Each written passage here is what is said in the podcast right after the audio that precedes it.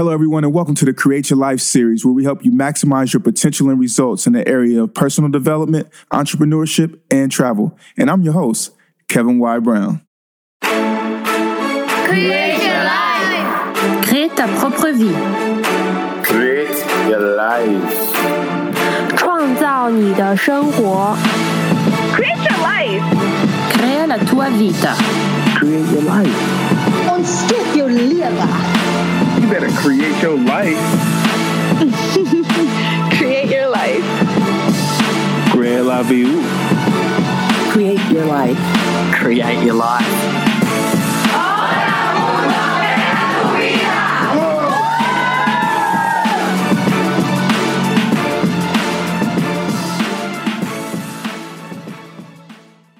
Beautiful people, what's going on? This is the Create Your Life series. I'm your host, Kevin Y. Brown. It is a snowy Sunday in New York City, and we are here, CEO Talks, special guest contributor.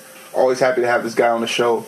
Eric Fondra, what's going on, brother? Always happy to be here. Yeah, to trek it up from uh, from Brooklyn to Harlem, but that's okay. That's okay. You got to put in the work to get what you want in life. Man, I appreciate you making that trek, man. Last night I was supposed to go to an event, and I saw the snow, and you know, me and my California blood, I stayed in the house. It was snowing all day, brother.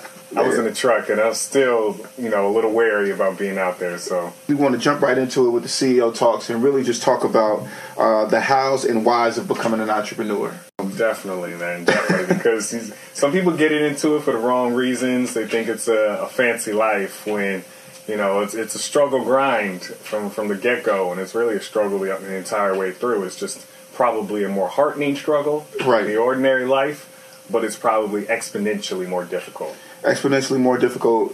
And people often say, "Oh, I want to be my own boss," and I'm like, "I don't think you know what that entails." because you're also going to be every employee as well. exactly, and for a period of time, mm-hmm. you know, unless mm-hmm. you're able to scale up that quickly or Right. you have a certain type of business model. But when you're your own boss, man, that means that you're always working. Always, never you know, stops. thinking Every in the day shower. Monday. Yeah, right. Every day's Monday. You- You're in the shower and you're thinking about all of these things that are taking place, all of the stuff that's happening.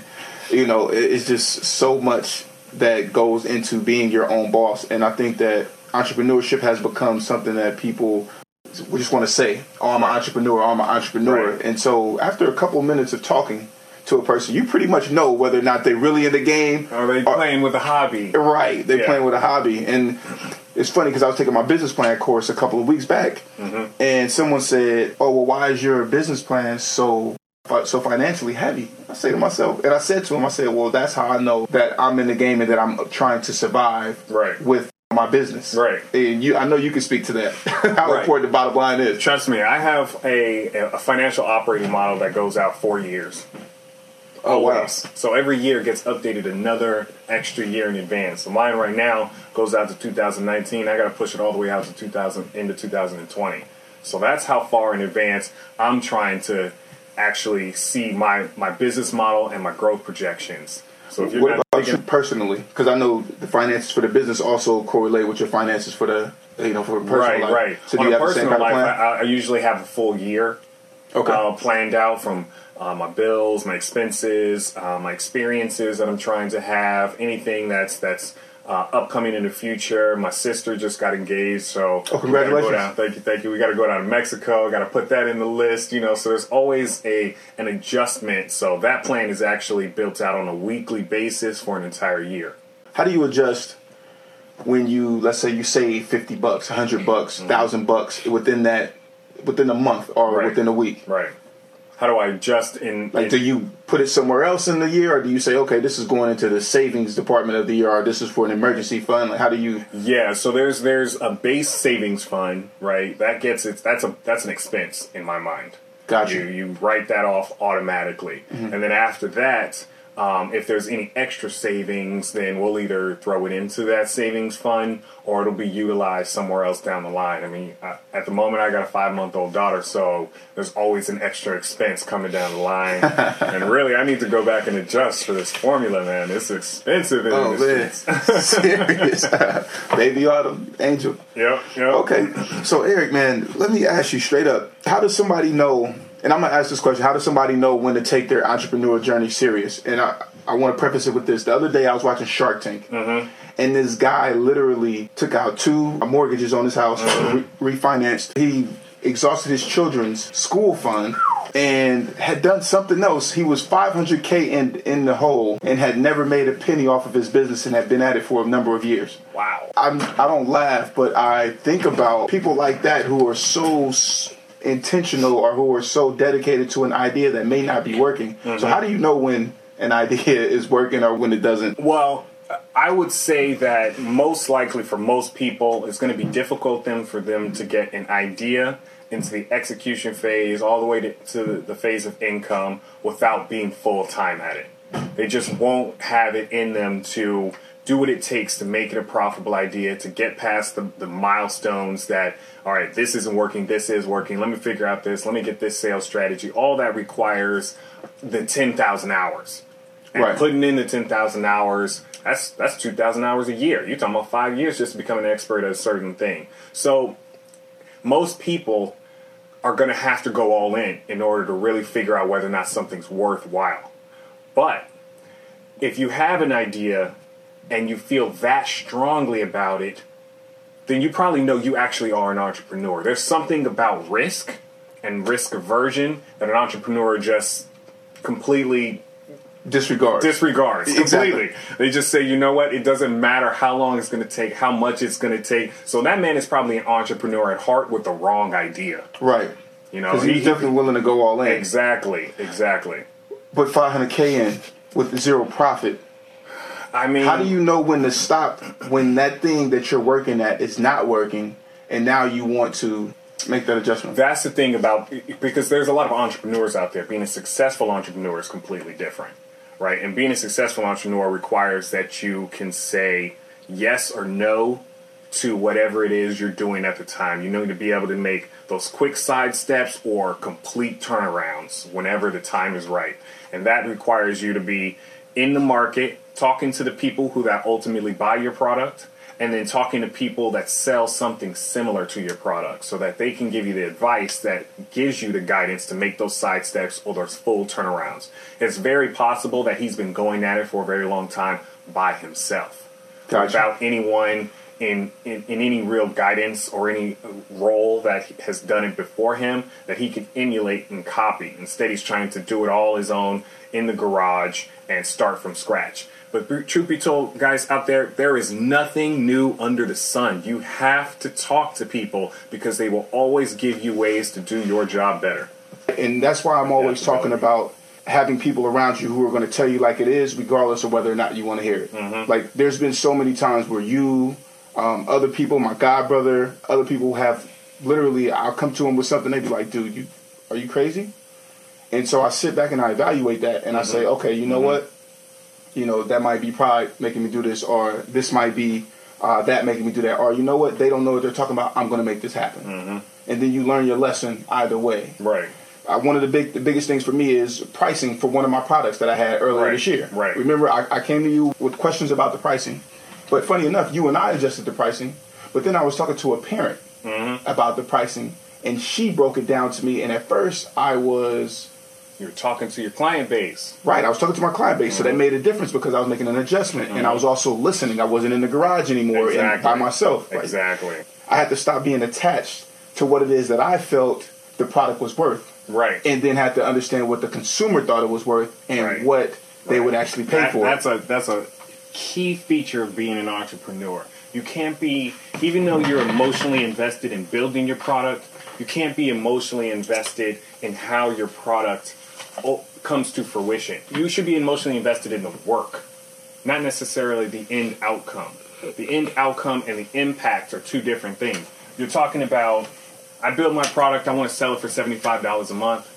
The market won't even pay $20 a month. right. So you're out here upset that clients won't buy your product. And now you want to browbeat clients into buying something. That's not how the market works. That's not free market capitalism, unfortunately. And that's the, the society we live in. So you have to be emotionally invested in putting in the work and then allow the market to give you the feedback. And all of that, you need to be able to eat it with a grain of salt and just move on with your life. Instead of saying, "Oh, you're wrong," and I'm just going to be dogmatic and move forward and do what I want because trailblazers are people that don't listen to others and do new and awesome things. But really and truthfully, most trailblazers only adjusted something small in a simplistic manner, and people were like, "Oh my God, I can't believe I didn't think of that first. or Right. I, I should, I thought of that, I should have done something with it." So you got to be open and honest with yourself about that feedback, and not be emotionally invested to it being negative, because there's going to be a lot more negative feedback than positive feedback, unfortunately. When I had to make that adjustment, she told me what the prices were that she would be willing to pay. Mm-hmm. At first, I was in my feelings a little bit, and then I said, you know what? Let me be receptive. Let me mm. listen mm. to what it is that is being said to me. Mm-hmm. And from that adjustment, sales have went up. You know, you got to Got to listen to the market. you got to listen, but you Gotta also listen. have to be willing. One of the biggest things, right? I was building out Debt Free College Academy, and I completed the entire program. The mm-hmm. videos, the, the webinars. I'm talking mm-hmm. about. I literally stayed in the house and did only this for five days straight. Waking up, going to sleep, researching all of that. My phone was off, everything, and I went. I finished it, all of the powerpoints, everything, and I recorded it. And I mm-hmm. went down to Atlanta for one of my friends' wedding and all of this was saved on my computer. I sent four of the PowerPoints only, mm-hmm. but I saved all of my notes. I sent four of the PowerPoints to my one of my friends via email so they could check it for grammatical errors. Mm-hmm. When I was in Atlanta, I went into a restaurant. I had all of my stuff in my car, and it literally got robbed. And my computer, my backpack, which had testimonials from the speech that I had just done in Florida, all of that stuff gone. gone. Woo. Gone. it was the first time, bro, that I've ever been robbed. Yeah, that's that's. But it, also- you feel violated. I felt violated, man. Like somebody took my stuff and I didn't even have a chance to defend myself. Yeah, And all of that work, I was depressed for like two weeks. it's tough. It's tough. That's that's another thing about entrepreneurs because you got to be real. You have have to have strong emotional fortitude because there's going to be so many valleys and peaks that occur that you, if you can't stay stay stable during Mm-hmm. those storms. You're probably going to enter into a deep depression and then be manic afterwards, and then you'll cycle back and forth and Yeah. ultimately burn yourself out. So I had to learn that probably this 2016 has probably been my most emotionally volatile year Mm-hmm. as a, as an entrepreneur. And during all of that, I had to learn that it isn't about me. As long as I continue to put one step in front of the other, as long as I continue to build the right relationships, all the stuff that's going wrong, that stuff will fall, settle, and disappear. And all the stuff I'm doing right will grow and I'll be able to harvest it in the future. And so I had to learn how to be stable um, in my mind so that I could continue to, to move forward even when things were going wrong. So the thing that happened with me was I was depressed for about two weeks. I mean, I literally wasn't talking, man. I was in bed. I just couldn't believe it. I worked so hard. Yeah. And one of my friends, Elaine Fluker, who was actually a guest on the show early on, she was after you because you were the first guest on the Yeah. show. She literally called me and she was like, "Wh- wh- "What's going on with you?" And I told her the situation because she was the one who actually pushed me to go ahead and do the program. Because I said that I was going to do it, but I hadn't taken action. Right. Again, you know, those are friends who are pushing you, who are holding you accountable, Right. and Right. making you be greater, right? Right. Iron sharpening iron. Mm-hmm. She literally called me and said, "Okay, when you gonna start?" And then she would call me every day, like, "Come on, Get you back on your feet. You doing it? Yep. you know, what's up? You doing it? Like, what's gonna happen? Are you gonna do this?" And so I was like, "All right, well." After a while, I had to go back and do all of the research and redo the powerpoints Yeah. and redo the recordings, and which then took all the hours. testimonials again. No, the testimonials were eternally lost because they were right there at that event. Right, right. And the craziest part is I had this really, really cool testimonial from this kid. I had spoken in Wisconsin in 2013 at a foster care conference, or maybe it was 2014. And this kid saw me at the conference. He literally came up to me and he said, This is giving me chills right now, man. He literally came up to me and said, Mr. Brown, guess what? I said, What's going on, Duche? He said, Over the last year, I've gotten into college. I've been in college consistently, and I've had my own apartment for a year. Wow. And he said, and thank you for that because your talk and us having our, our relationship and us talking, because everybody that I speak to whenever I'm on the platform, man, I always say, yo, hit me up on, on Facebook, hit me mm-hmm. up on Instagram, however, you know, mm-hmm. and I will respond. and we keep in contact. You know, last year he talked to me. We talked about his graduation and stuff like that. And this kid literally, like him saying that to me was just so like, man, it, it helped me know that what I do matters. But I had that on video, man, and it's like I could ask him for it, you know, again, but it was It won't be. It won't be the same. Man, it won't, be, the, same. But I had so many people. I had at least forty testimonials from Yeah. that one presentation, man, and it was gone. But going back to that friendship, man, and those people holding you accountable, Those she relationships, they will come back to you. They will come back, and they Mm-hmm. will. You will be able to harvest them because you're doing the right thing. Yeah, but I ended up redoing the entire program.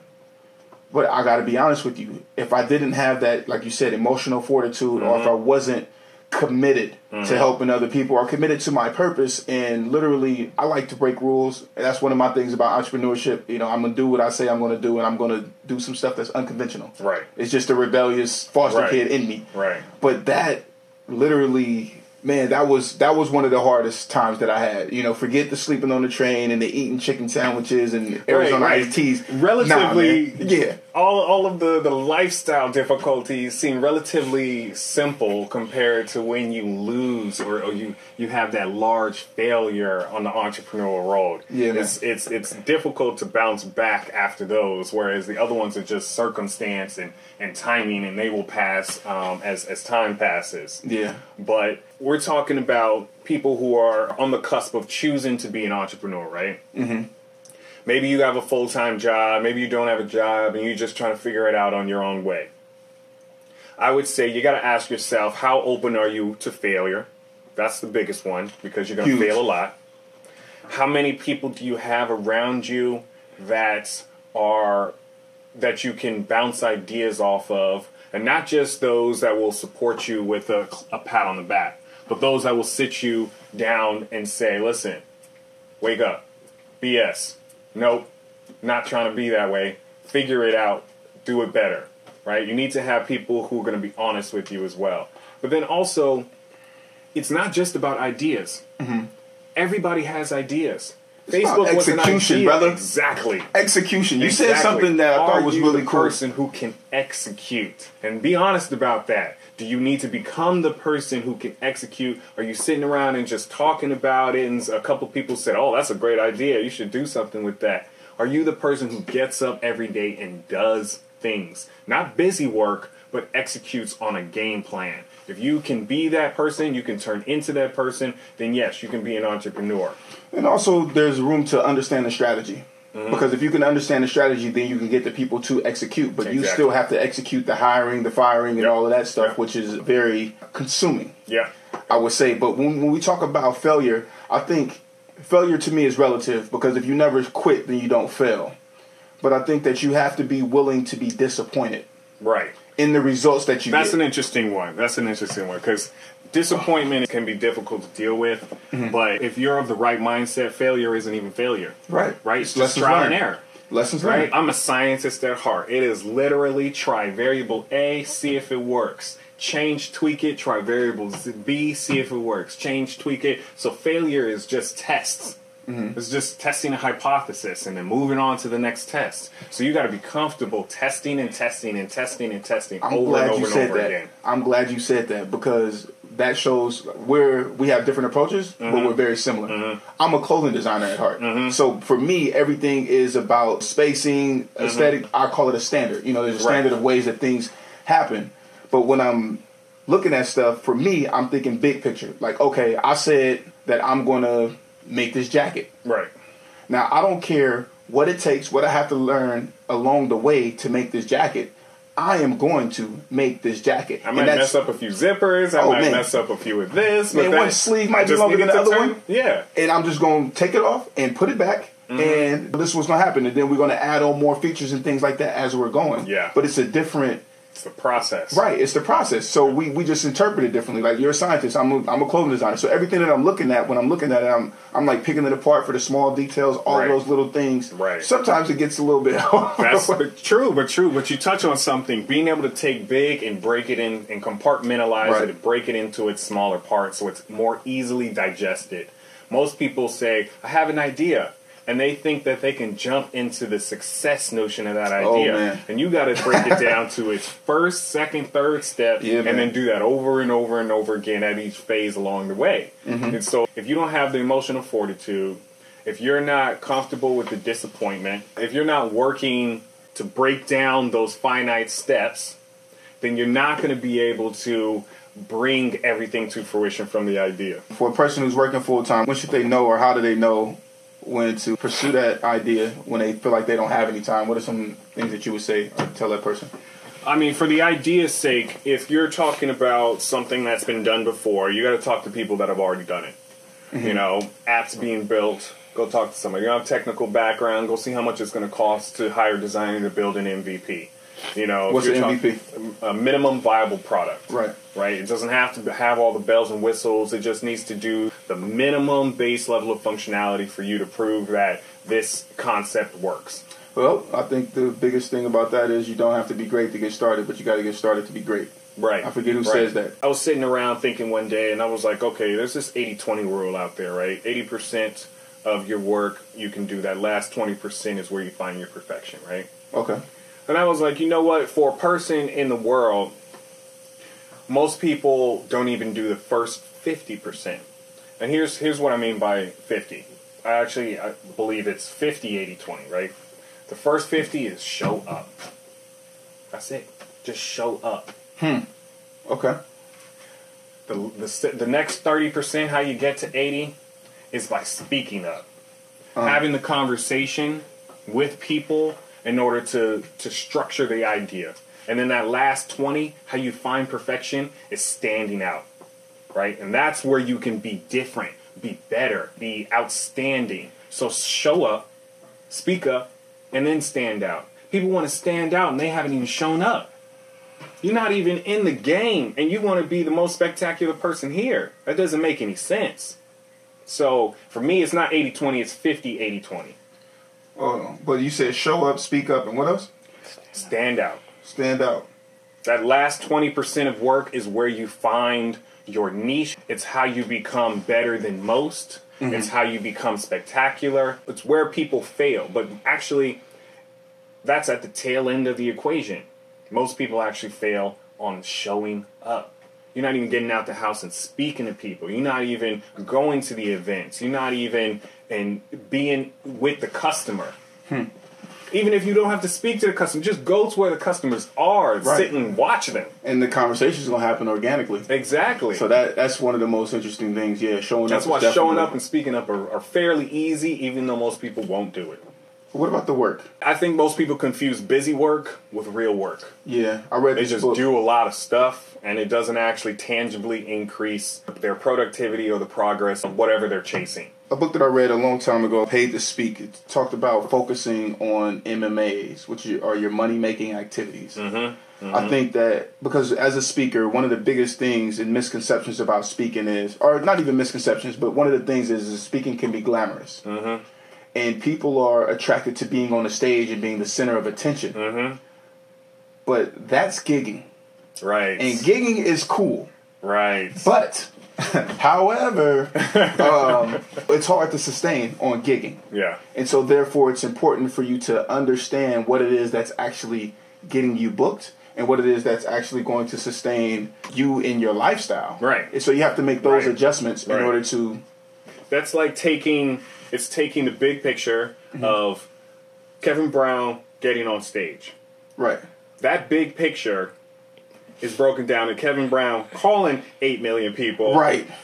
Kevin Brown receiving 20 responses. Kevin Brown booking five, Five gigs. Right. Kevin Brown's on stage. Right. And with and even Not, in those not including the preparation, but the Exactly. preparation before you even get there. Like people don't know, man. I remember my first speech, dude. I literally practiced ten hours straight, and that was one day. Mm-hmm. So there were multiple days of that. Literally, my friend Alicia Nash, she was a playwright, really, really dope. You know, Alicia. yeah, yeah. She was lit- she literally sat there with me as I rewrote and literally went through this this speech Over and over and over again. over and over again. Yep. And then here's the funny part: the speech was supposed to be an hour. I was finished in 39 minutes. so there were other Questions? rules. Yeah, yeah. Got questions? and, and it's in front of youth.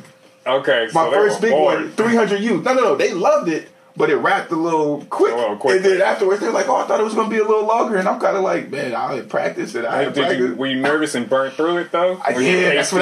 Yeah. That's what happened. Yeah. No matter how many times that I went Mm-hmm. through it, when I, once I got on stage, it was a different world. It was a different result. And so Now, that see that ten hours of work you put in on your speech. no, no, no, it was more than ten. That was just Well, one day true. of ten. that hours. one that one day and that one speech and, and however else long and then afterwards when you got that feedback of Mm-hmm. your pace is too too quick and you need to slow it down all that work that's the standout work that's how you perfect your craft that's how you be Right. better than everybody else and that's how people noticed you more but most people don't show up and then they don't practice what they preach. They don't practice all of that work that they tr- they're trying to do. You can't be the best developer, build the best app, and you haven't been putting in the hours. That's very true, man.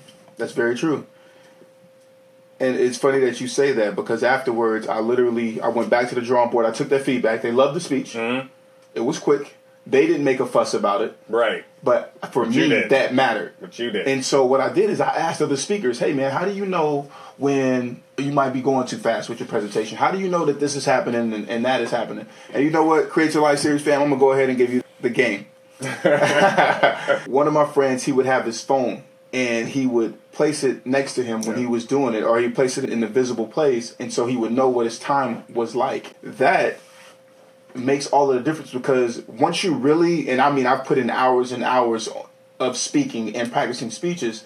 So when I'm actually on stage, I know if I should stretch an mm-hmm. activity, mm-hmm. when I should condense it, mm-hmm. how long I should let something run, all of those things that people don't think about during their presentation. Like all my presentations are interactive, Right. so I know I can stretch this for 20 minutes. Right. Or if I see that the audience is not really feeling the activity, I can switch it up and adjust right. right? So you you have to read all of these people's body language. Then at the same time, you can't get caught up in people's eyes because some people are going to tell you the truth with their eyes. But you're like, look, man, you know what? You might not be feeling it, or you might love it, but I got to make sure everybody else in here loves it as That's well. that finite success, though. Hey. Because it's not just, oh, I'm a great speaker. It's like I had a great speech today. Oh yeah. Because you definitely you're going to there's going to be some bombs. like true. you know you're not going to score 45 every night or hit 100 percent. Right. Right. But it's your overall, and you know that's when your professionalism and the way that you handle people when you were doing just the emails or the, the phone calls and Yep. things like that, because they'll still want to bring you back because you're easy to work with or Exactly. you're you're great at what it is that you do. Exactly. I You was know. just talking to my friend Dustin the other day. You know Dustin. Yeah, of course. Good old D Jack. He was talking about how his role has shifted to more of a sales role, Yep. and he has to build these relationships, and it's sort of new for him. And I was like, listen, man, one thing I've learned over the last few years is that most things in business don't come down to the product, Nope. although it, that matters. Timing is a factor, Yep. but the biggest thing in business are your relationships. Absolutely. Because if your relationships are strong and quality, they can help you get past absolutely everything else. People will give you the benefit of the doubt if you have a good relationship. and if you have, I, I call it universal language, but if your aura is right. And Yeah. people know that you're genuine, you're sincere, and that you're going to Authenticity. execute. Authenticity. Mm-hmm. Mm-hmm. Yes. Mm-hmm. Because that's easily readable. Babies can read authenticity. So Right. you don't lose that instinct. We just tend to learn how to ignore it. Wow. But even even when we ignore it, though, we still stay away from those who we deem un- inauthentic. That person gives me a bad taste. Mm-mm, nope. Right. and as you become older, you bump your head a few enough times so then you really know, okay, I need to stay out of this. Because the other thing about relationships is this people move to different companies. Right. Or they can make references for you. Right. And so that is why those relationships matter. And you being authentic matters. Right, right, because that goes back to the timing aspect. A lot of times, a successful event, something that, that happened right for you, could just be the right timing and it organically happened because someone had a good relationship with you and pubbed you in the right way, and because, uh, oh, yeah, I know exactly who you should talk to. Right. So everything matters. Who you talk to matters, and how you present yourself to the world matters. So if you're out there talking about, I have this idea, I have this idea, but you haven't executed, guess what? You're inauthentic Hmm. How? because your work doesn't support your speaking. You Right. haven't put in the work to create something I like that. I can tangibly touch. So whatever it is you're talking about isn't authentically or tangibly here. So that means you aren't authentic. Even the things you do have to have authenticity in them. I like that. So one of the big things, and I'm saying this because I used to be an assistant buyer at Ross and Lady Shoes. Me and this fashion career, man, I'll tell you. But I call it moonlighting. Some people call it doing other things. It's like, how do I pursue this entrepreneurial venture when I don't feel like I have time? And I say, you got to make time. Yeah. You got to Yeah. make time. I was on the train coming up here today on my laptop building my application. I run a tech company and I'm building another application right now. That's what I'm talking about making time. My daughter goes to sleep, getting on the laptop. Yeah. It doesn't matter. You, there's always time in the day. There is. if you're dedicated and you want to execute. So if you're in, in a full time position and you're saying to yourself, I don't have time to do anything else, you don't have a heart to be an entrepreneur. Hmm. Because an entrepreneur isn't worried about how much time they don't have. An entrepreneur is worried about the time that's right in front of them and what they can do to be produ- productive. You know what's interesting about that is I have a friend. Actually, she was on the show, Aunt Shia, mm-hmm. who runs Bryceland Entertainment. I remember just having a conversation with her, and you know sometimes people try to stick to this schedule Yeah. of oh I'm gonna be up at 7 a.m. and I'm gonna do X, Y, and Z, and then I'm gonna go to bed at 10. Mm-hmm. And I'm one of those people. I try to stick to it, mm-hmm. but I understand that I am most creative when the rest of the world is asleep. Hmm. From about maybe 11 until 6 in the mm-hmm. morning. I mean, that's when I wrote the majority of my book. That's when I can do all of my revisions. All of my creativity is just flowing and flowing and flowing at those times. And I remember her telling me that she falls asleep early at 9. Mm-hmm. And then she'll wake up at 12 and work till 4. Mm-hmm. And then go to sleep, take another nap. And then wake back up a- at 6 and get back to it and then go all day and then maybe fall asleep at 7 the next Right. day. And so that's that making the best use of time that you have right now instead of trying to stick to some schedule that realistically doesn't matter or doesn't Well, I, I would caveat because some people are built to be on a clock. They just have to be. Others need a little bit more flexibility. Like I need a flexible schedule. Right. Right. I'm not built to be every single day at the exact same time. I'm doing the exact same thing. Right. I'm built to get stuff done in the immediate future. Right. Right. So if there's a task list, I can, I'm task oriented. I can mark it off. Mm-hmm. Doesn't matter what time it occurs. If I have the energy and the mindset to do it at a quality level, then I'm going to do it at that time. It doesn't Mm-hmm. Right. matter if it's three o'clock in the morning or three o'clock in the afternoon. Now, you have to look at your other obligations in life, Right, Right, for this person- and work and all of those stuff. So I know have to to go to sleep at a Right. certain time Right. in order to get up and to be productive in my other hours. Mm-hmm. But there's still that time where you have to say, you know what, I'm gonna stretch it. I'm gonna stretch it. I gotta, Gotta stretch. stretch. it. Gotta stretch. Yeah. If a person is trying to be an entrepreneur and they're at work and they're saying, I don't have any time in the day, how long's your lunch break? That You go out and eat, you, you going down there talking over coffee with friends, 30 minutes a day adds up. It definitely adds up. And I mean, it's the small things. Instead of saying, okay, I'm going to do this for 30 minutes a day, maybe I'm going to do 10. Like, oh, I'm going to read for an hour a day. No, just say I'm going to knock out 30 pages a day. Then you Right. can literally say, okay, I literally have 30 pages to knock out today. Right. And I think one of the other things is, is that if you don't get it done that day, it's okay. Do it, pick it up tomorrow. Right. But also, your your commute in. I In got a York- master's degree on my commute in, brother.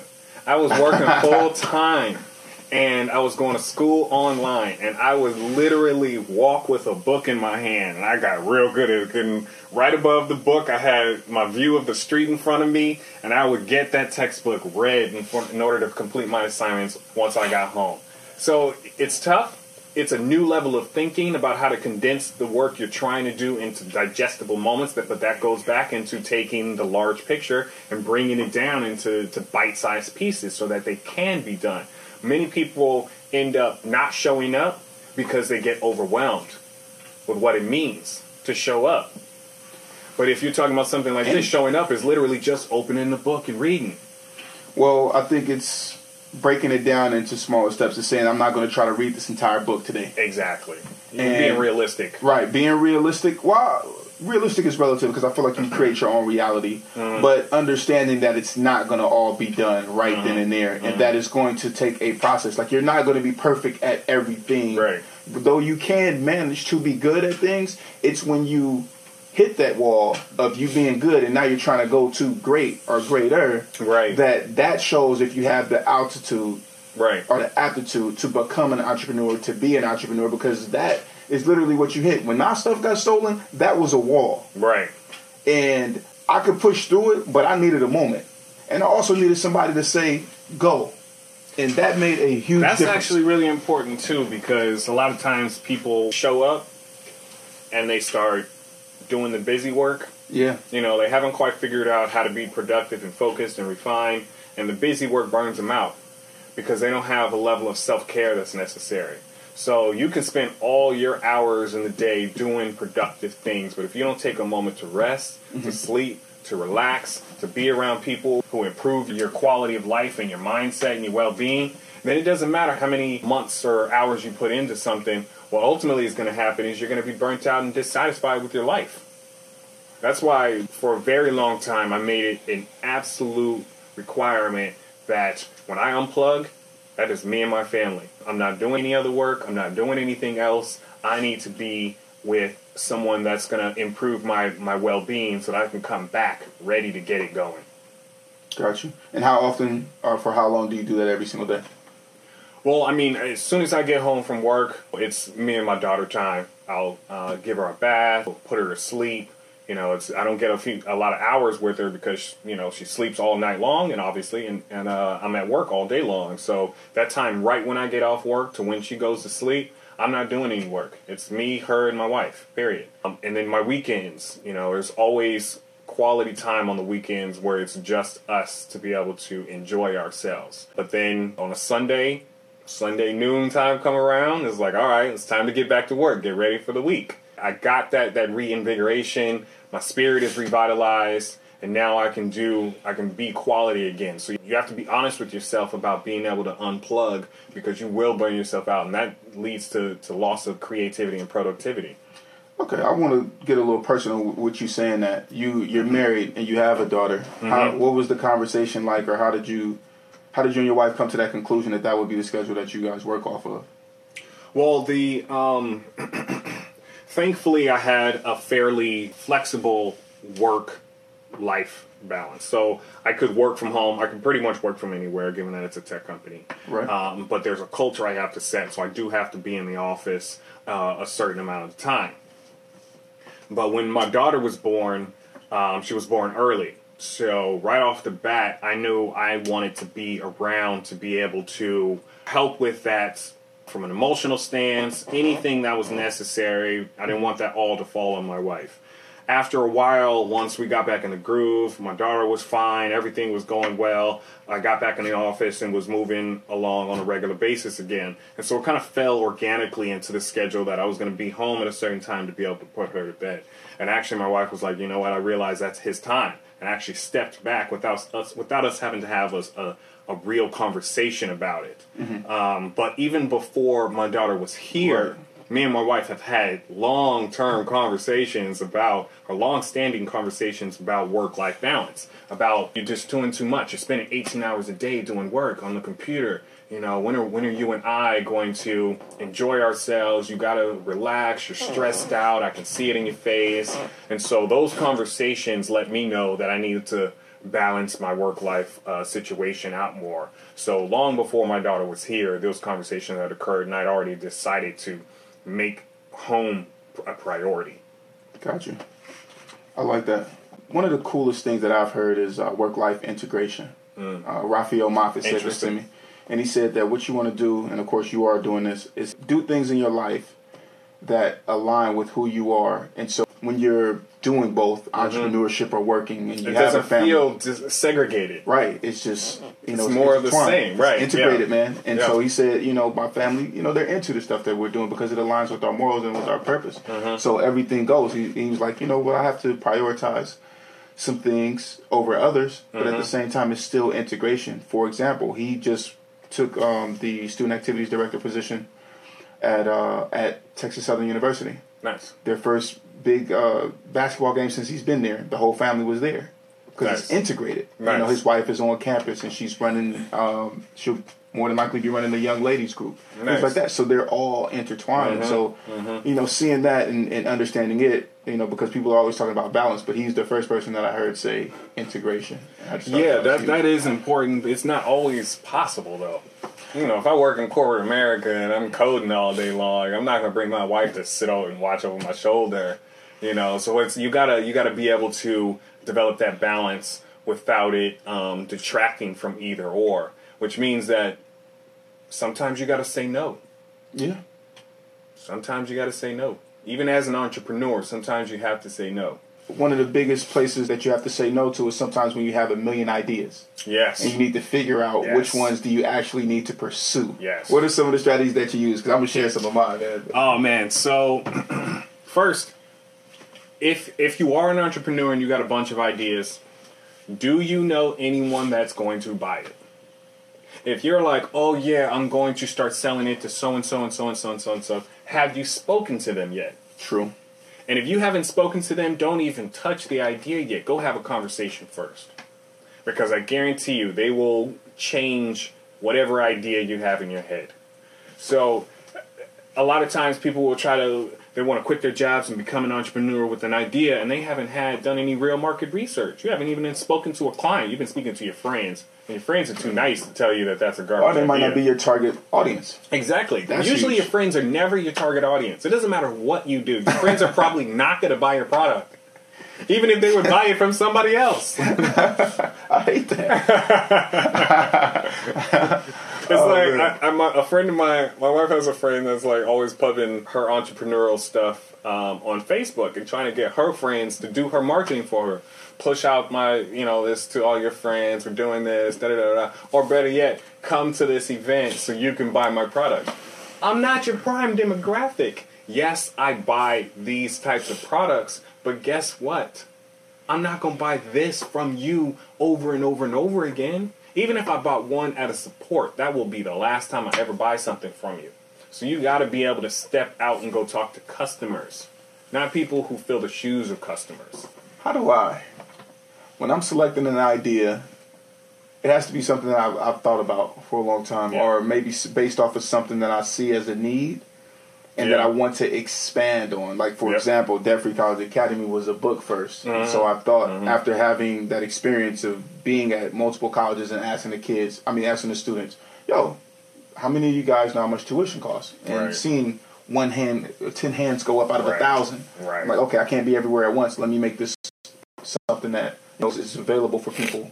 Right. Um, but again, even with selecting that idea, still had to select the work, select to do the work. Right. You know, and that Right. was the the big part of it. And then the work was stolen. So you know, it was it's been a long road with that. But selecting that idea is like something that I actually care about because at the end of the day, you could try to go after whatever's going to make you rich, Mm-hmm. but you will literally have a legacy and a life of boredom Mm-hmm. and you trying to chase something that does not excite you. matter to you and you're like dude what the because like for me like i love speaking and stuff like that man but i love asking people how did you become successful Right. what is it that you do on a day-to-day basis Right. that makes you dope that has brought you to this level that excites me so like having the opportunity and the platform to have this radio show and, and and podcast, that matters to me. Mm-hmm. Right. You know, and Right. that gets me excited. Right. And every week I'm like, yeah, we got the show. if you're excited, you're more likely to bring whatever it is you're doing to the masses, which means it'll grow and evolve faster. If you're not excited, you're gonna more likely try to make it perfect so that you can sell it as quickly as possible, mm-hmm. and you'll ultimately spend a lot of time on something that has no value. So the excitement absolutely matters because you're gonna go out and do the research, become an expert, spend the ten thousand hours, s- stay up all night without it, it's, it, it draining you too much on the inside because you got that internal fire going inside you. Yeah. So you definitely definitely has something to has to start with. Am I excited about this? Does it meet a need? Has someone done it before? And if so, can I take that and improve upon it slightly? A lot of times people will, will get an idea in their head and then we'll try to create it from scratch. When the, the model's already out there. The model's so it's it, it usually is. There is I'm telling you, there is nothing new under the sun. Nothing. So if you're an entrepreneur and you're like, you know what, I'm about to create this, no one's ever done it before. go have a conversation with 20 people that have done at least something close Similar. to it. Yeah, in the At ballpark. least. So you can figure out whether or not it's worth it. Yeah, because definitely your time, man, and that's the one thing I actually I set back this year earlier, and I asked myself. I said, "What do you want? You, you know, your body of work? Because to me, that matters. The body of work. Like I, I always go back to my guy, Kobe Bryant. Mm-hmm. Body of work. Mm-hmm. His peers in his industry know that he's an executioner. He's a killer. Yeah. You know, his work ethic is all they talk about. You know, and to me, I was like, well, you know, when I'm older and I'm not able to work like I am now, and I look back and I say, man, I've done this, this, this, and this. What is actually going to matter to me, and what is going to Right. going to make a a difference? What's going to light me up when I when I hear it or when I see, you know, what I've done. Right.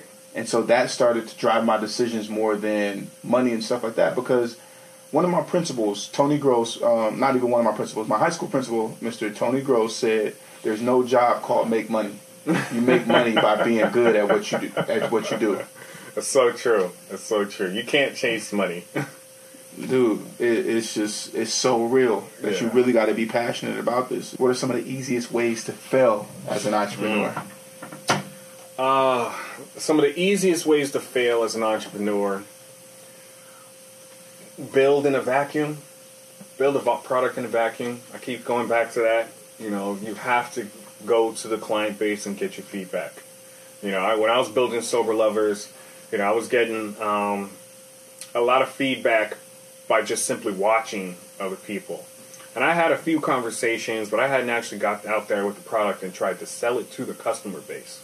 And the customer base was ultimately single black men. But I, that was at the tail end, though, because I started to have conversations and realized that talking to single black women was a saturated marketplace. Oh yeah, And I probably make more money in the single black men realm. And so I shifted into to that end. So building in a vacuum, easiest way, one of the easiest way to how did that work? When you realized that you wanted to use the niche of, of the black men, how did that work for you? it changed my voice. It changed how I was um, putting content out in market. Because Sober Lovers was a content marketing uh, company. It was a lifestyle brand that had a lot of content. And you did a uh, book? developed. I had a book. Um, You was, have I had have. have. Right. It's out there in, out there in the marketplace. what's it called? what's it called? The boyfriend rules. And it is And it is, so the book was again geared towards black men, telling them about how to develop the mindset that's necessary in order to have a successful relationship. Because many of us have never had that experience or done it successfully in the past, and so we go in with the bad habits and the, the failed uh, mentality that ultimately destroys a good relationship. So it was all about wiping the slate clean mentally, so that you could actually find the right woman and then keep that woman. Um, if you're looking to obviously be in a long-term relationship. Um, so, building in a vacuum is one way to fail. The next way to fail is to do too much busy work, to com- get completely distracted Right. on what the definition of success is. Right? You you think that um, uh, definition of success is I'm going to write a book and sell a million copies. But think about it. Actually, think about it. Most people who write successful books are not novels and people who are actually authors and their craft is to write. Most, most people who write successful books, especially in the self help realm, are personas first and then build the book as a piece of collateral that people can buy to take home with them Absolutely. for something. it's a So- back of the room product. Exactly. So a book is not a successful business venture. No, it's not.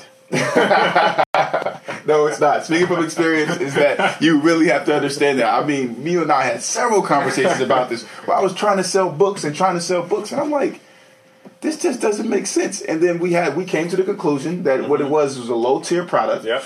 Yep. and that my primary business was in selling speeches and trainings. Right. And so, yes, you're right. Keep going. Right. I would say the last piece is um, not introducing technology into whatever it is you're doing. It doesn't matter if it's a product or a service. And this is something I feel like I've learned recently. Um, uh, just given our demographic, we're young black men. Right. One of the things that we lack in our overall uh, demographic, our overall cohort, are technical skills, or know, knowledge of someone who can provide us those technical skills. So we'll go out and we'll say, I want to build an app. Do you have those skills? Have you ever built an app before? Have you ever done it? And remember, before you built debtfreecollege.com, you had no technical skills, but you put in the work to do it, though. Oh man, I hired how many people did I hire? I hired a few people and kind of didn't get the results that I wanted, so I literally taught myself. Exactly. Exactly. But I also, well, you know what? I did try to hire an aspect because I was going to say that I, I wouldn't recommend you going and building an actual website. But I have like this super laser focus mm-hmm. and getting things done where I'll mm-hmm. literally stay in the house for days. Mm-hmm. Um, but it was, it was a journey, man. It's 2016. There's nothing It's that 2017 technology. now, bro. Well, damn. Glass down on that one. it is 2017, and there's almost nothing that technology does not touch. So if you are about to build a product or a service and you're not introducing technology in order to deliver it to the masses in a better way or to to simplify the process of how your service works in a better way, then ultimately you're going to run into a scaling factor issue Yeah. you're going to hit a point where you can only do so much work without hiring another body. And hiring bodies early on in the, in the entrepreneur phase is very, very difficult because it's very, very expensive. So you Yeah. have to look at your idea up front with technology so that it's easily scalable. DebtFreeCollege.com and it's now Debt in College the cloud. Academy, brother. DebtFreeCollegeAcademy.com, get that right, is now in the cloud and can be delivered instantaneously to anybody on the planet. Right. Imagine if you were walking around with a DVD. Then it can only How be delivered quickly? to that person. Exactly. And Then you're talking about inventory and all this other type of stuff. overhead and that's just overhead because you have the inventory sitting i have some programs in the back that still haven't been sold man they're just Gotcha. sitting there and so that was money that was Yep. you know just on the um Yeah.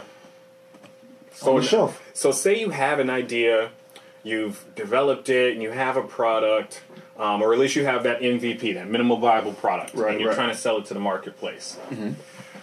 Then comes your need to price. And what I find also is that we sometimes we overprice, but so many of us underprice ourselves. We have no idea what our operational costs are. We have no idea what our customer acquisition costs are. This is how much it costs to market to, capture, and close a deal with the customer. That's what the customer acquisition cost is. So if you have to pay $100 a month on Google Right. and you're bringing in 50 customers, each customer costs $2 to acquire. yeah So you need to know exactly how much it costs to sell your product and to close a customer in order for you to be able to set the right price. Mm-hmm. And so many of us are either pricing it too much or pricing it far too low. right and and that's what the the real to me one of the biggest ways to fail as an entrepreneur is to not know your numbers Right. Right. that's, exactly what I'm huge to me because exactly even let's say with Free College Academy, if I don't make any money, I know how much that's going to cost me every single month. Mm-hmm. So whether or not I make money or not, this still, still an got an overhead expense. Right, Yep. I still got an overhead Yep. expense. You know, the same thing with the with the podcast and radio show. There's Mm-hmm. a certain cost that is incurred in order to run this, in order to upload the files onto Right. online, all of that stuff to keep it sustainable. Yep. You know, so you have to really, you know, we're building a library of these things, so you have to really be aware of your numbers. I think another thing is that'll that'll make you fail quickly. Listening to the wrong people, man. Yeah. You don't want a bunch of yes men around you. Yeah. I'd rather have a friend. Don't even matter of fact, might not even be a friend, but somebody who will point out where I might be coming up short. But here's the kicker: is really understanding where that person's coming from. If they're if they have malicious intentions, that's different than if they're genuinely like, "Look, dude, you're here. Take it up a, a couple other notches." Or if they even have credibility. oh There's man, a lot of naysayers out Oh, there that gosh. will give you plenty Yes. of, of hateful advice, man, but they have no credibility. yeah, You're telling me what I can't do because you failed at it. You're telling me what I can't do because, scared. you can't see how it can come to fruition. Mm-hmm. That is one thing about an entrepreneur. They can see the vision despite the obstacles. Right. And so they'll chase all the way through the obstacles, whereas the person on the other end is saying, "No, no, don't walk in there. There's a, there's a, there's, there's no bridge over that river. That's okay. I can. I, I learned how to swim for this very reason. I know how to build this raft. Exactly. I can build a raft. I'll build a bridge. paddle across. Like, hey man, there. Where there's, I always say, you know, whatever it takes, Mm-hmm. find a way or make one. That's one of my biggest models. But whatever it takes, you know, it's and ambition. Yeah. Ambition is, is if you do if you're not looking far enough in the future, you will run into that blockade. Mm-hmm. You know, you'll run into a point where you're like, you know what? I don't know where to go from here. I don't know what else to do. And What does that's when you- success look like? But that is when you actually go and you start Start again. start again or you start researching you now i hit this wall now i gotta figure it out Mm-hmm. Right. and so now you're going up against that and then you're like dude what whatever it takes. Like this might take me the next 10 hours to figure this out. And then from that 10 hours you say you know what? I spent that 10 hours in a good way. Or you mm-hmm. might say you know what? I shouldn't have spent that 10 hours at all like that. I should i should have did it differently. And so you know and then you start to build from those experiences and stuff like that. But literally whatever it takes Right. i'm going to make this happen. And that's where i come you know where that integrity comes into it. Yeah. if i say oh you know i'm going to build this. I'm going to make this happen then i'm literally i'm working towards it all the time every time and I might get some naysayers, I might get this, I might Right. get that, but it's like, look, this is happening. Right. I don't care. Some people, you know, I get that question a lot. Some people are like, what made you feel like, you know, you, you could do that? I'm like, well, over the course of my life, I've done what I said that I was going to do. So no matter what y'all, what anybody else says, if I said it's going to get done, then I'm going to stop everything else that I'm doing, and I'm going to do that. Right. And, it's Right. going to be, it's going to be whatever, whatever it takes. You got to be a little self delusional in order to be an entrepreneur. Because You you, got to tell your mind. yourself that failure can't hurt me. You got to tell yourself that I am the most successful person on the planet, even without the success, because that's the vision you're walking towards. It's that talking it into existence. Yeah. Right. It's it's trying to live a certain uh, mentality and certain, live a certain lifestyle so that you become a person. You walk in the shoes that you want to fill. You have to affirm yourself. Exactly. You have to over affirm and yourself over and over again. consistently. I mean, there are days where I just want to stick my head in the pillow and just sit there for hours, you know. And you have those days where Yeah. where I'm like, dude, what are you doing? Like, and I'll literally be like, Kev, you you know you crazy, right? I'll talk to myself and I'll be like, yeah, I'm crazy. Yep. Let's go. Yeah. Let- Gotta have let's those go. conversations. Let's go. Completely look at having those those conversations. Yeah, man. And I'm talking through the different steps and things like that of what it is that I need to do. You know, the quality of something. Like I'm real big on detail. Mm-hmm. right. So the other day, matter of fact, it's over there. Um, I ordered a a valet so that I could put my keys, my cash, my watches, everything in one place. Mm-hmm. Right. Right. Gotta have it. Right. And I liked online. I loved the way that the box looked. It wasn't. It was leather, Mm-hmm. nice, detailed. I got it, and I'm looking at. it. I'm like, man, this is sweet. And I look at the interior, and I don't like the interior material. so me, I guess that's the clothing designer in me, right? Right. So I'm like, all right, well, you know what? This got to go back. And so then I spend the next two, three hours online trying to find a valet that has better interior material. So so you start out with detail oriented, being detail oriented, Mm-hmm. but it's also about not accepting mediocre. Yes, Right, there's- there's because I could have it between- it's already here. building an MVP and accepting mediocre. Right. When you're building an MVP, Mm-hmm. you're building a, a minimum viable product. You're just building one set of features that work in a simple way.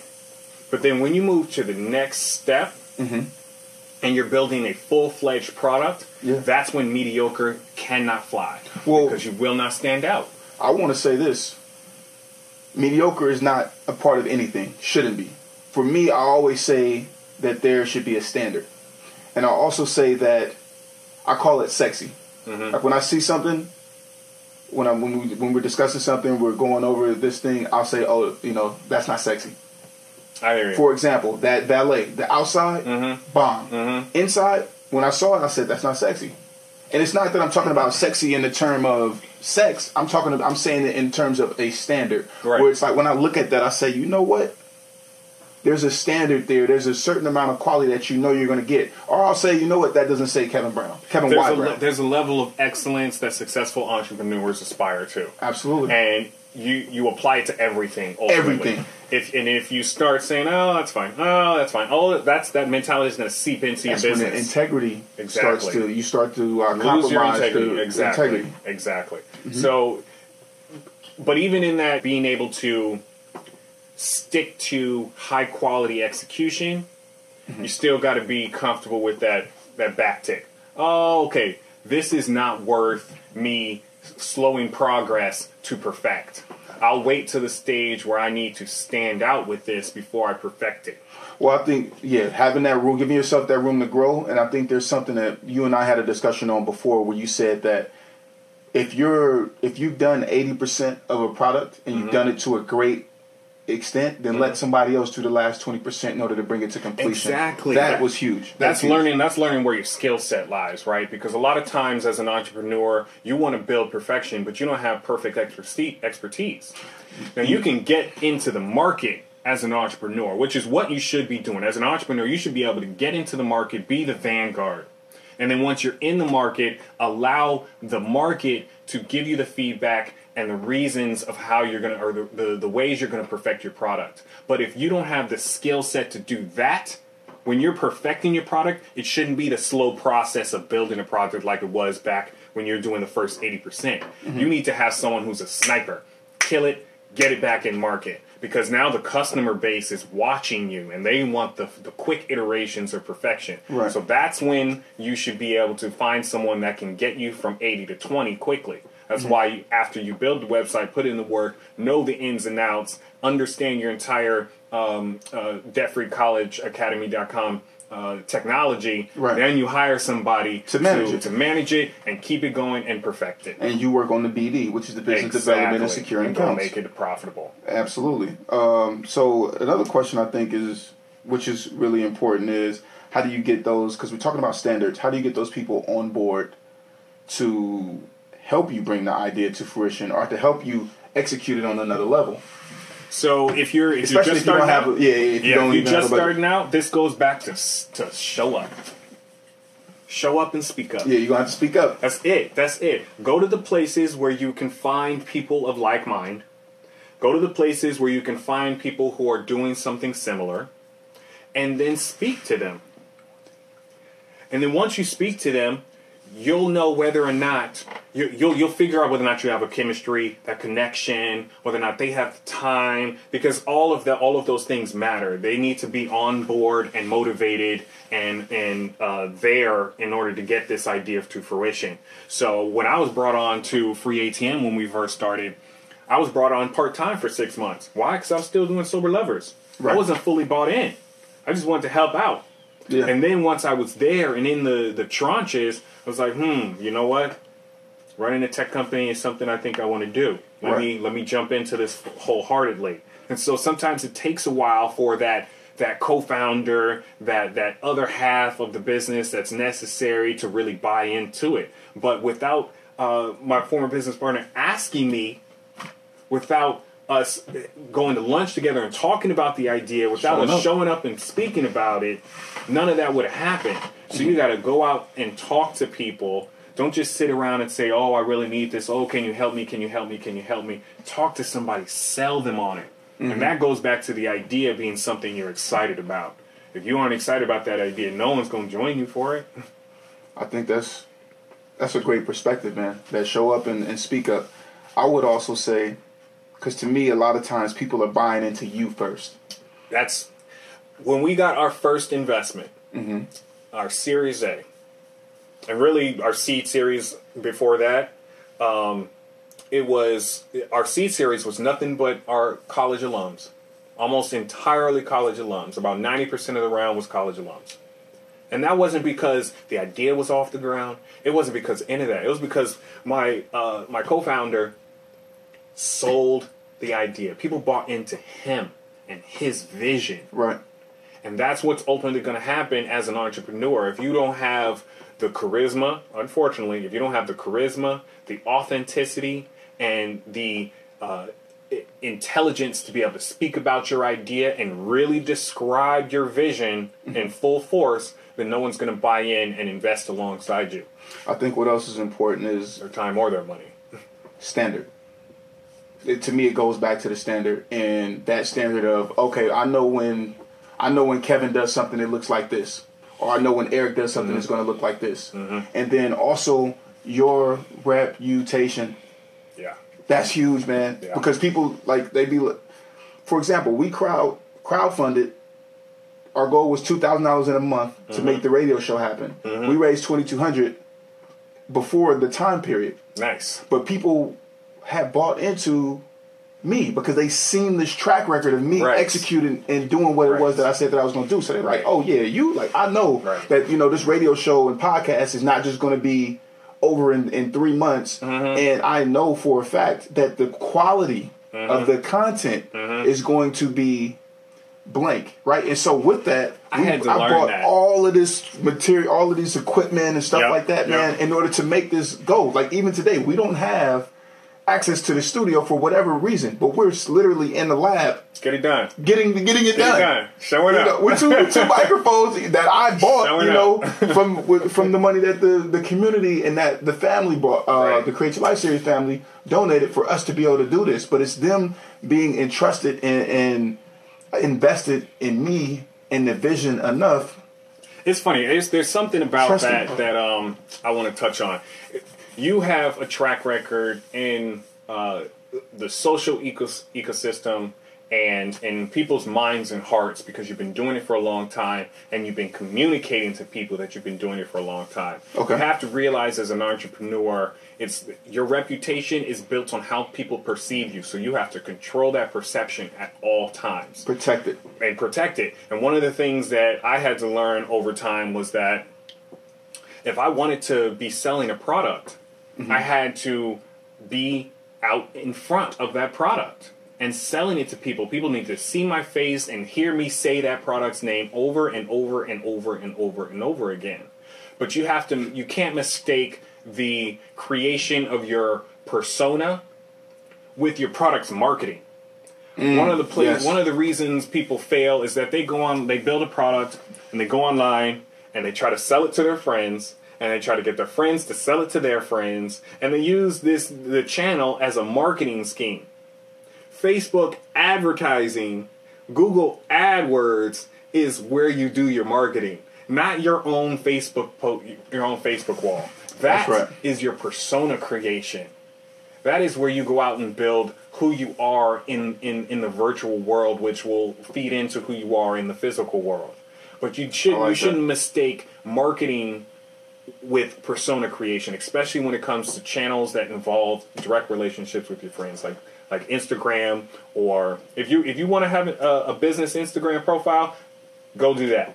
But if you're selling your product on your personal Instagram page, I'm telling you, you're gonna run into some issues because people will get old, they'll get tired of it after a while. Yeah, absolutely. Because they want to learn more about you. They want to be more Exactly. They want to watch your videos about what you're doing. They don't want to hear about the new product because they're not your customer. Very, very true. So, okay. Well, where should people like initially research if their idea is viable? Like, where should they begin that research? Domain names. Everything I do, I go and search and see if there's a domain name mm-hmm. that is similar to it, something like it, and literally just type in the words in Google. Mm-hmm. People are scared that they're going to find too much like it, so they decide not to research it. Just go out and find anybody that's like you. You know, I think one of the biggest things that people, that stops people sometimes too is they say, "Oh, I don't want somebody to steal my idea." It's such BS. Man, I say let somebody steal your idea. They Right. still got to do the work. So if you've been at this for five years, for ten years, for three years, for the last twelve months, and somebody wants to steal your idea, I trust me. I know nobody's gonna go to the extent of doing the work that I will. Right. So Right. try it. It's like catch up. Try to catch up. Yeah. If you have competition, that means you're doing something right in the marketplace. Right. So and if somebody, and if the only way they're gonna catch up is if you stop. That's the only way they're catching up. Exactly. The only way. Exactly. It means you are not executing and you're just sitting on an idea. And ideas are worthless without execution. Because that then the question becomes then what am I doing wrong? You know I've been at this for X amount of years, but nothing's going right. Like when I was talking about the guy who with five hundred thousand dollars, Exactly. you know, executed. Uh, but from what you were saying, it seems like he was building in the vacuum, or he hadn't spoken to people who had real business sense or acumen.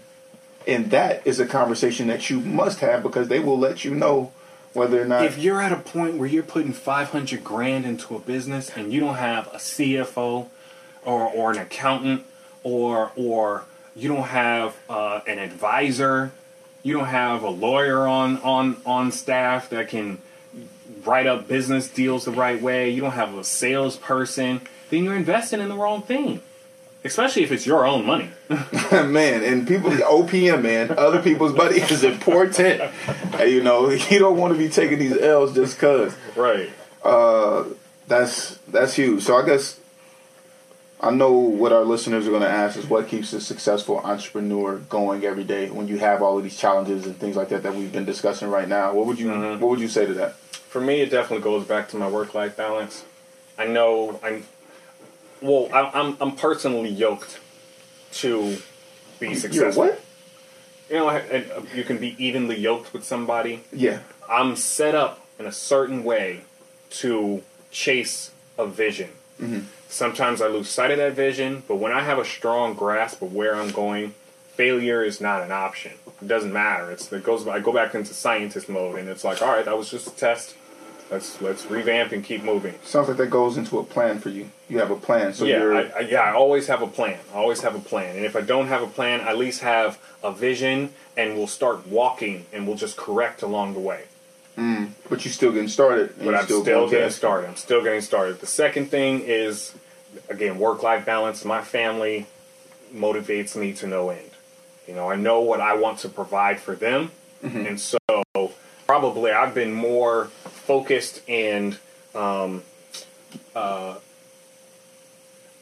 I've been more focused and been chasing my vision harder now that I have a family as opposed to beforehand because it gives you something to say i'm building this for you. It, it, it takes you out of yourself. It makes you selfless mm. right? And when you're selfless there's a level of energy that you can't you can't generate from selfish intentions.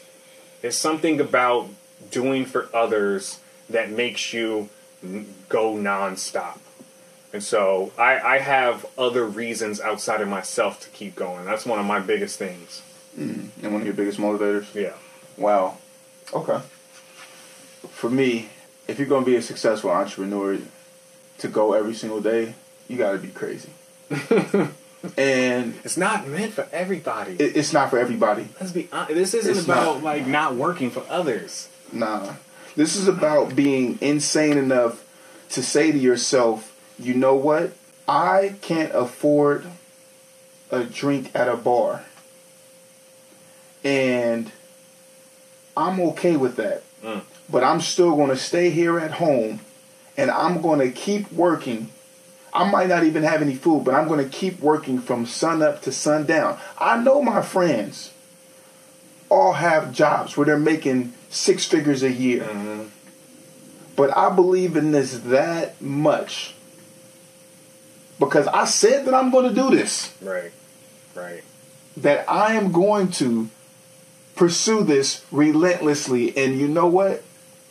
It's not going to fail. It might take longer, Right. but it's not going to fail because I'm not going to give it the option to. I'm in the game. because I exactly because I'm in the game, and also I might have to make some adjustments and do it differently mm-hmm. after a while and mm-hmm. figure this out. Mm-hmm.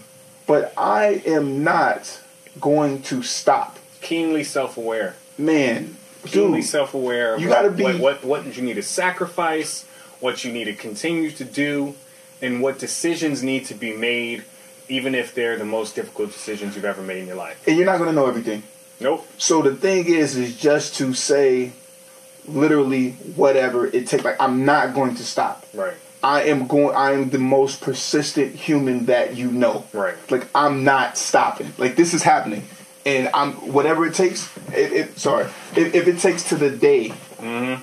that I die, bro. I, Integrity, emotional fortitude, and I said that that this is. I said that I'm going to do this, man.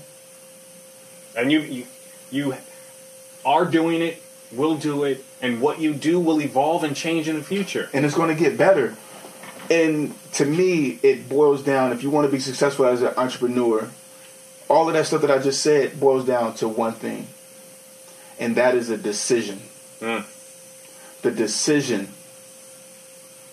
to be and to do what you said you're going to do. Mm-hmm. Mm-hmm. Because being an integrity. man, It's it's definitely a decision. You make them every do. It's the the.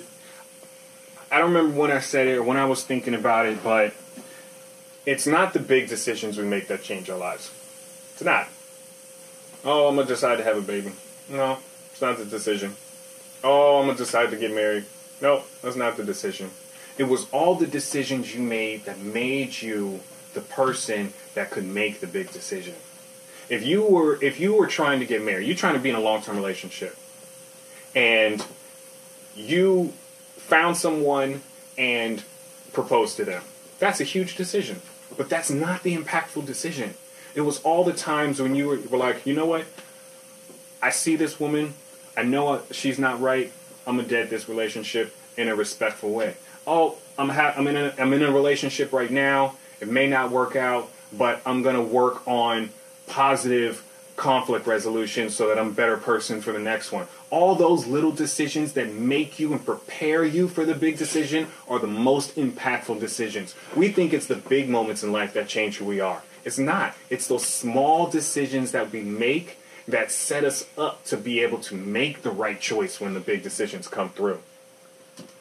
So I think what that means is is that literally as an entrepreneur, to be successful, you know, going into every day is to literally get up into and, be involved in your venture, in your pursuit mm-hmm. every single day, even if mm-hmm. it's just a little bit. Even if you mm-hmm. got to go to work, giving the giving up that 3 those three hours at night, those four hours at night. I remember I was working on this uh this the National Children's Research Study. Doing some temp work out in Long Island City. I used to go to work. I think we had to show up at like ten. It was a real chill job. We had to show up at like ten or something like that, and uh, we get off at around like six, five or six. Yeah. As soon as we got off, I was going straight to the library on Yep. 40th and Fifth, man. Yeah. And I was- remember that. Yeah, you yeah. remember, right? We were always in the library. Always Always. Until at, eleven o'clock at night, every single day. Yep. And then when I got when I finished working there, I catch the train home, take me about an hour to get home, and then I work until three o'clock in the morning, Mm-hmm. Yep. four o'clock in the morning, five o'clock in the morning, and then I will work out for two hours in the morning. So I was literally falling asleep at lunch. We were literally at a lunch for everybody at the Right, job, right. and I was literally fell asleep at the table. Like my arm just slid off the table. Like I mean, but that's how hard I was Right, going. The same thing when I was at Ross, man. So making that decision to be in the game every single day, and I think one of the other things is is to also start off small Mm-hmm. and then evolve. Prime example. For a while, I couldn't work out consistently for years. Right, And right. I, I played basketball in college, and Right. you know have always been an athlete, but I couldn't seem to work out. So I said, you know what? It wasn't really until this girl that I was dating told me that the only reason I was in shape is because of my genetics. And so that really that offended me, bro. I was like, no, I put in work. No, no, no. I'm gonna make a choice. right, right. I'm gonna make a choice. I made the decision, right? So I literally, I said I committed to three three days out of the week, Mm-hmm. and so for me, I was like, okay, cool. Monday through Wednesday, I'm about to hit it, and then I'll be done for the rest of the week, right? Right. And then I'm like, okay, what about Monday, Wednesday, Friday? So then it changed, Right. And then I was like, oh, now Monday through Wednesday works because then I don't have to worry about it. And then I started saying after on Thursday, I was like, oh, why don't I do it again? Right. And then I was like, okay, well, what about Friday? Right? And Choices. then and then I was like, all right, well, now what about five, four times a week? And then it turned into five times a week. Mm-hmm. Now I'm five, six times a week, right? And but it's consistent every single week. But it grew, and so I think in order to be a successful entrepreneur, and what it is that you need to do every single day is at first just start. Yeah. Give it some commitment, Yeah. and then let that commitment evolve Right. and then you will start to see your success build because you're going to become more attracted to it and you're going to think about it more the idea is going to solidify and evolve into something tangible as opposed to just throwing darts at the wall. Then you'll start to focus it because you you did a little bit, you learned a little bit more, you have more insight. So Yeah. it's absolutely about just starting, make the choice to start, Mm-hmm. and make the choice to continue, and then that slow progress will snowball. Absolutely. Absolutely.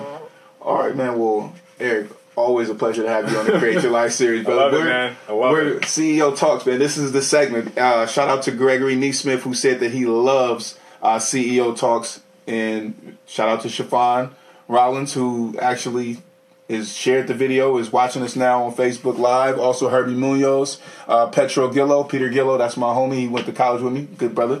So man, Yeah, I you know, appreciate you guys' support. I love it. I want to give as much uh, uh, insight and advice as possible so you guys leapfrog all the issues. You know, it's it's it's it's a process, but if you're dedicated to it, you really want to do it, then show up. Show up, speak up, and Stand stand, out. out. That is the model. So CEO Talks, you guys will be seeing a lot of me and Eric here, and we are doing this, man. This is this is the Create Your Life series. You can always be in contact with us uh, at CYL Series on Instagram. That's where we post all of our updates. Also, go to our podcast, download the new episodes. Four episodes just came out last Friday, so Nice. make sure that you always download that, subscribe, right? Success. Uh, make sure that you subscribe uh, to the podcast, man. And Eric, where can people find you at? Yeah, you can find me on Twitter, Eric N Fondren. That's F O N D R E N. Um, you can also email me, Eric at Itelio. That's I T E L L dot I O. Yes. So Create Your Life Series family. It's been a pleasure speaking with you. We'll see you next Sunday. Be blessed. Beautiful people, if you enjoyed this episode of the Create Your Life series, be sure to download it from our podcast, which is available on createyourlifeseries.com, iTunes, Stitcher Radio, and Google Music. Also, be sure to leave a review of the podcast. You can catch us live on Sundays from 5:30 to 6:30 p.m. Eastern Standard Time via 90.3 FM in New York or on Facebook Live at facebook.com backslash kevbrown1. We encourage you to participate in the conversation on Facebook or call in at 212-650-6903. Follow us on Instagram at CYL Series and at Kevin Y. Brown.